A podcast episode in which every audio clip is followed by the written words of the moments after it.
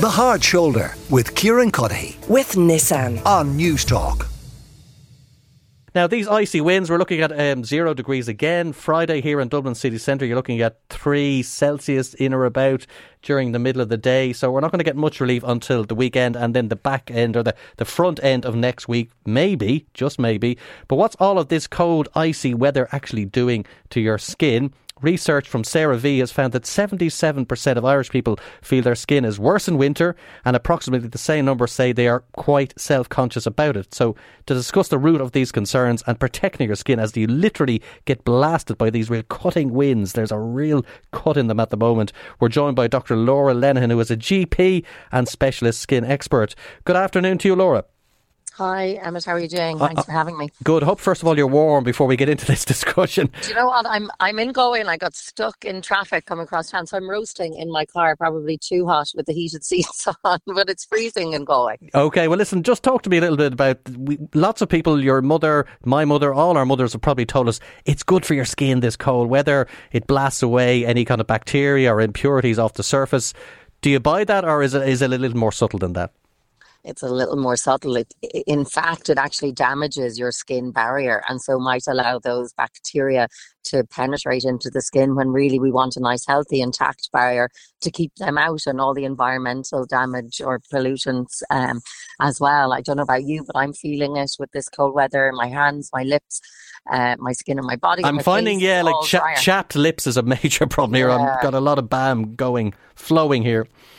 Absolutely. And and that's the dry weather. It's a mix of the dry weather um and then the heat, you know, so we've all got the central heating on high and that all kind of wreaks havoc on, on the skin. So we lose our natural moisture that's in the skin, uh, making us feel drier all the time. So we've got to try and replenish it as much as we can.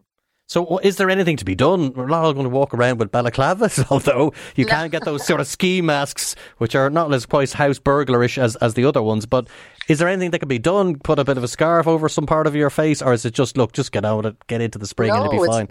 Yeah, no, there's so much that you can do about it, like a simple skincare routine rich in products that we know help the skin barrier. So ceramides, cholesterol, fatty acids, these all sound a little bit crazy, but they actually make up um, the liquid, the mortar that our skin cells sit in. So products like CeraVe moisturizing lotion are really, really good because they just give back a little bit. So if you think you're losing the water, what we want to do is give the skin a little bit of a drink. So applying a little bit of um, hyaluronic acid or, or uh, humectants topically and then putting a nice rich moisturizing cream on over to keep that barrier intact so that we, we the skin feels less dry.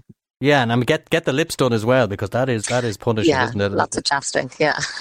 And- in terms of obviously, as you say, a lot of people are spending time indoors with the central heating on, or a fire, or whatever form of heating they have if they can afford it, which is a moot point.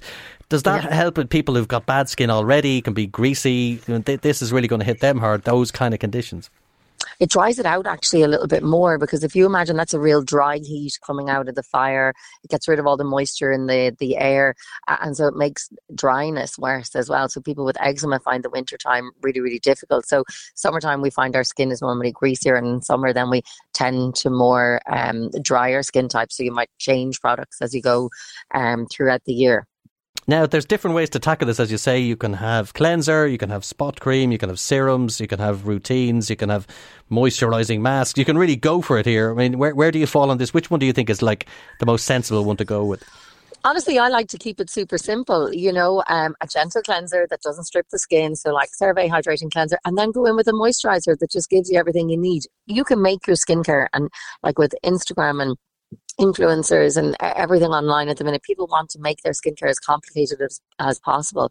But actually, keeping it simple, cleansing and moisturizing, and SPF in the morning, ideally, but twice a day is really all you need, you know, and looking out for those ingredients and products that your that gives your skin a little bit more. I think we always try to strip, we always try to take away from our skin, but actually going gentle and giving it a little bit of love can make a massive difference. Now, obviously, people are born with what they're born with. Some people just have different skin. They're, they're, they have a bit more greasy. There's more stuff coming out of the pores. Yeah. Is that a fair? You know, you get a good variety between different individuals. You do, yeah. So um, it's funny though. Skin types were, were made up by um, oh God, is it Estee Lauder? It, it was one of those like um, beauticians like years ago, and really to sell more products. So we definitely all have different skin types, and you can kind of work out what you are by washing your skin and then not doing anything to it and seeing, do I feel dry? Am I greasy or do I feel kind of normal or am I a bit of a combination?